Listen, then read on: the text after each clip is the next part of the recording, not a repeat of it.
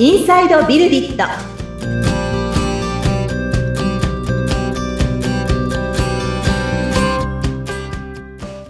こんにちは。株式会社ビルディットの富田です。アシスタントの菅千奈美です。富田さんよろしくお願いいたします。はい。よろしくお願いします。富田さん、ちょっと間が空いてしまいましたが、空いてしまいましたね。頑張って毎週やってきたつもりでしたが。そうなんですよね。ちょっと私の不手際がありまして、いろいろご迷惑をおかけしちゃったんですけれども、はい、また今回から、ははい、いそうですね。ちょっとまあ夏休みをいただいたということで、そうですね、はい。長めの夏休みで。長めのシエスタもいただいたということで、よろしくお願いします、はい、ここからまた、えーはい。リスタートという形で頑張っていきたいと思います。はい、はいやっていきましょう。さて今回なんですが、えーゲストの方がいらっしゃるということで、はい、そうなんですよ。今回はですね、えー私たちビルディットに4月からエンジニアリングディレクターという形で参画してくれている大橋さんが、えーゲストとして参加してくれてます。ということで、大橋さん簡単に自己紹介お願いします。あ、大橋です。エンジニアディレクターやらせてもらってます。4月からよろしくお願いします。はい、よろしくお願いいたします。ありがとうございます。はい。はい。じゃあ、今回はまずはじめに大橋さんのこといろいろお聞きしていきたいなと思うんですけれども、そうですね。どうしてそう、ビルディットと一緒にこう、ね、お仕事されているのかっていうところを含めて、うんうんいいですかね、富田さん。そうですね。はいえっと、まあもちろんこれから私からですね、大橋さんにいろいろ聞いていこうかなって思ってるんですけど、はい。もともと私たちがですね、えー、一緒の職場で働いてたことがあるんですよ。以前、そうですね。はいつだ2012年 ?2013 年？15です。あ、全然違う。2015だ。はい。2015年頃にですね、えええー渋谷のベンチャーでですね、はい一緒に働いていたんですよ。はい。で、その頃に一緒に働いてた時期はありつつ、まあ、その後、えー大橋さんは、えー一度別の職場の方に移られていって、ええ。で、しばらく時間が空いたんですね。私はその後、そこのえーベンチャーは、えー退いてですね。で、その後、今独立して、ビルディットという会社を始めて、これはお話ししてきた通り、あの、今8年目の会社になっているんですが、ええ。約7年ぐらいですね。うんあの、別の環境で、いろいろとやっていて、そして、えー昨年、昨年か？あ、でもなんかちょいちょい会ってましたよね。会ってたのはそれ1年に1回か2年に1回ぐらいは。そうね。1うん年、2年に1回ぐらい会ってましたね。うん。私が渋谷行って、どっかでご飯食べてみたいなことやってたんですかね。うん、うん、ううんん。、うん。そんな感じで、えー昨年、また、えっ、と、大橋さんの、まあ、役割といいますか、えー元の職場でのえー関わり方が変わってくるというタイミングもあったようなんですが、うんそこから、えーこの4月からですね、はい。参画していただけるというような流れになってきたという感じなんですけど、うん。そうですね。この、どこから話すのがいいんでしょうね。えっと、一緒にやってた頃。一緒にやってた頃の話しますか。はい。うん。うん一緒にやってた頃はですね、私その渋谷の、えー教育系のベンチャーで CTO という、あの、技術の統括の役割を仰せ使ってたんですけど、うん。その時に、えー大橋さんは、えー転職してきたんですよね。はい。で、えっと、その時は2社目になったんですかね。そうですね、2社目で1社目が2年半ぐらいで、そのうんうん後っていう形で。うん。ですよね。ちなみにその時の話って覚えてます？参加してくることになった流れ。ウォンテッドリー流れはお覚えてます。ウォンテウォンテッドリーですね。ウォンテッドリーか。ウォンテッドリーで見て来ていただいて、まあなんか、あれですよね、会社のメンバーといろいろ話してもらったっていう感じですよね。そうですね、当時はうん何人ぐらいか、3、2、3、役員も含めて全員かな、そしてうん。役員の方たほとんど話してますね。ちなみにその時ってなんで転職活動してたんですか？話せる範囲で。何を思ってみたいな。はい。か軽くお話しすると、もともと、新卒がサイバーエージェントで入って、うん。で、最初はこう C2C 向けのアプリ、うん。うん。今ではあのタップル誕生の前前身となる会社でちょっといろいろやってまして、で、そのうん後そこが一回、あの、子会社がなくなったんで、まあ本社の方の、あの、アドテック、広告はいはいのシステムですね、はいの方にこう移っって、はいそ。の中でここ B2B とか、こういろいろやってはいたんですけど、うん。やっぱりこう、B2B って面白い、技術的には面白い反面、ビジネス直結はするんですけど、うん。もともとはやっぱりあの、C 向けでもっと世界的、世界規模なこうアプリみたいなのを目指してた時があったので、うんまたもう一回そこにチャチャレンジしたいなっていうところが一つと、はい。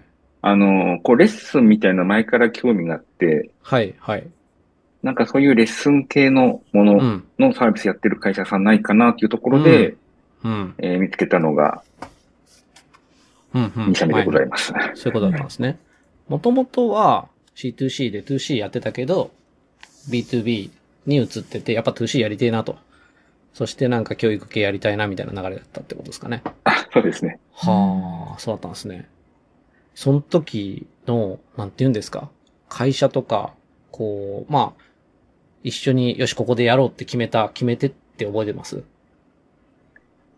決め手は2つですね。もちろんあうんの富田さんとお話ししたっていうのもありますし、当時の PDM かな、プロダクトマネージャーのはいはいはい。でやってるかな多分、ちょっと職種的には。プロダクトマネージャーの方がすごく、やっぱりそのみ未来をすごい語ってくれてて、うん、うん。うん基本的にはビジョンで、まあ、やっぱ動くの、動きたいなと働きたいなと思ってたので、うんそのビジョンに対して結構惹かれたのが大きいかなとは思ってます。おー未来に惹かれて、みたいな感じだったんですね。はい。実際、あの、一緒にやってみてどうでした？エンジニアリング。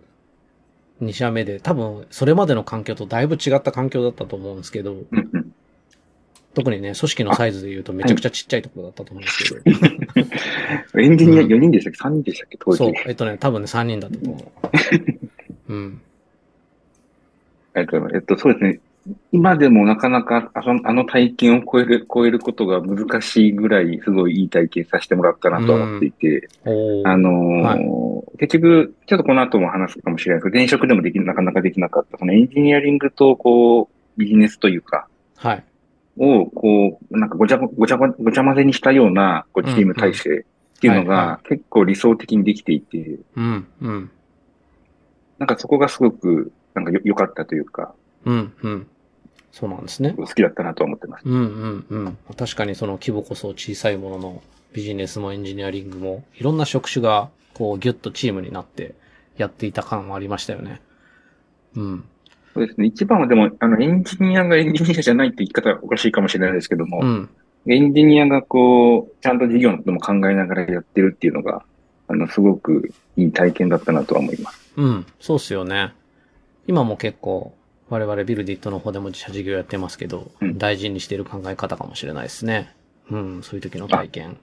うん。うんそれはかなり今の、あの、ストッカーチームもかなり引き継いでるなっていうのは、うんうん。あの、あの、近くで見てて思います。うんうん。逆にやっぱり他の開発チームね、他のスタートアップの開発チームとかは、まああの、開発チームがないところに呼ばれていくことは多いんですけど、出来上がってるチームに参加することってあんまり多くなかったので、あんまり他を知らなくてこれが普通だと思ってる部分があって、私もそういった意味ではね、あの、その前が開発会社からの、ね、その現場だったんですけど、いいチームだったなっていうふうに思うし、うんうん。そうですね。まあ、そっから先の話だと、えっと、さっきの話、えっと、なかなか、えーそういったところが前の職場では実現しにくかったのか、しづらかったのかわかんないですけど、まあ、6、7年何やってたんですかっていう話だと、何やられてたんですか？えーっと、ちょうど何人目だった ?3 人目か4人目でジョインした会社で、えっと、会社全部のあ、そう3ですね。人目あ、そうなんだ。うん。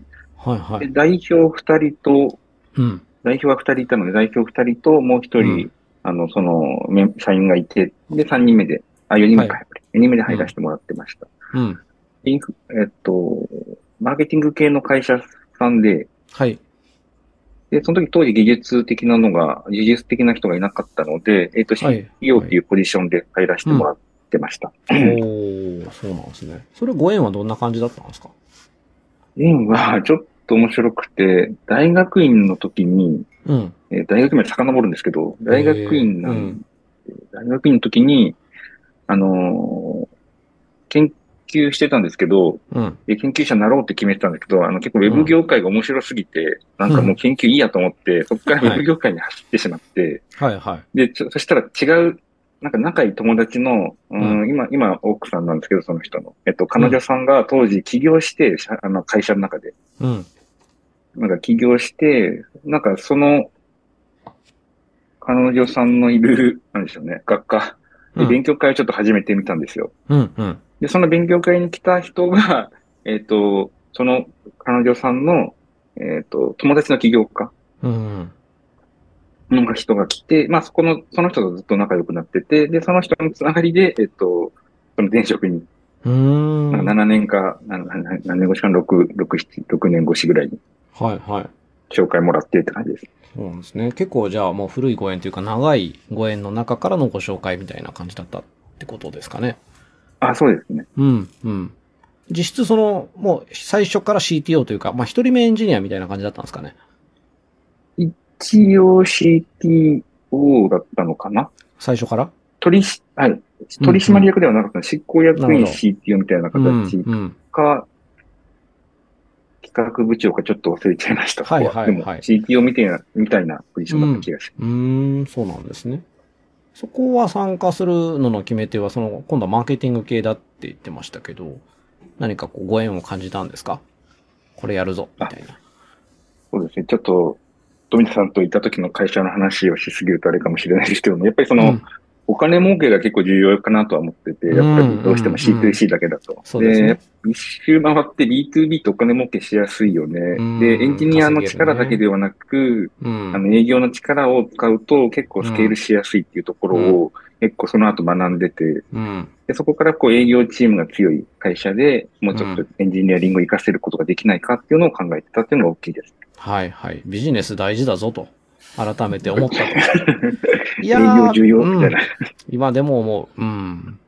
耳の痛い話と言いますかね。両輪ですよ、結局ね。ビジネスもエンジニアリングもって。そして、ね、僕らはエンジニアリングはできるけれどもっていうところでね、まあうん今私はそういうことも言ってられない経営者の立場ですけど、ビジネスをしっかりね、回していくっていうところも大事だよね、みたいなところですね。あやっぱりこれぐらいでもうね、一本分ぐらいお話ししちゃうんですけど、まだ この流れだと。全然ほら。うちに参加するまでの流れがまだ始まらないので。もう一回ぐらいこれ話しましょう。っていうことになちょります。っと覚えました。はい。社名とか名前をなるべく出さないようにってことですね。ストッカー。いや、全然いいですけどね。はい。出してなさそうだったんで、ちょっと。はい。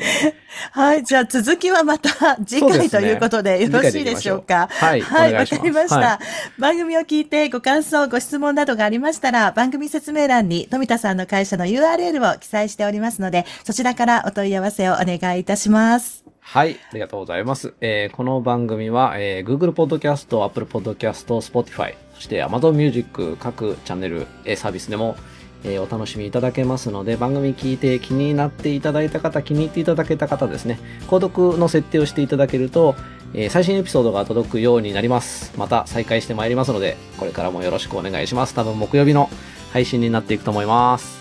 はい、大橋さん、富田さん、ありがとうございました。はい、ありがとうございました。ありがとうございました。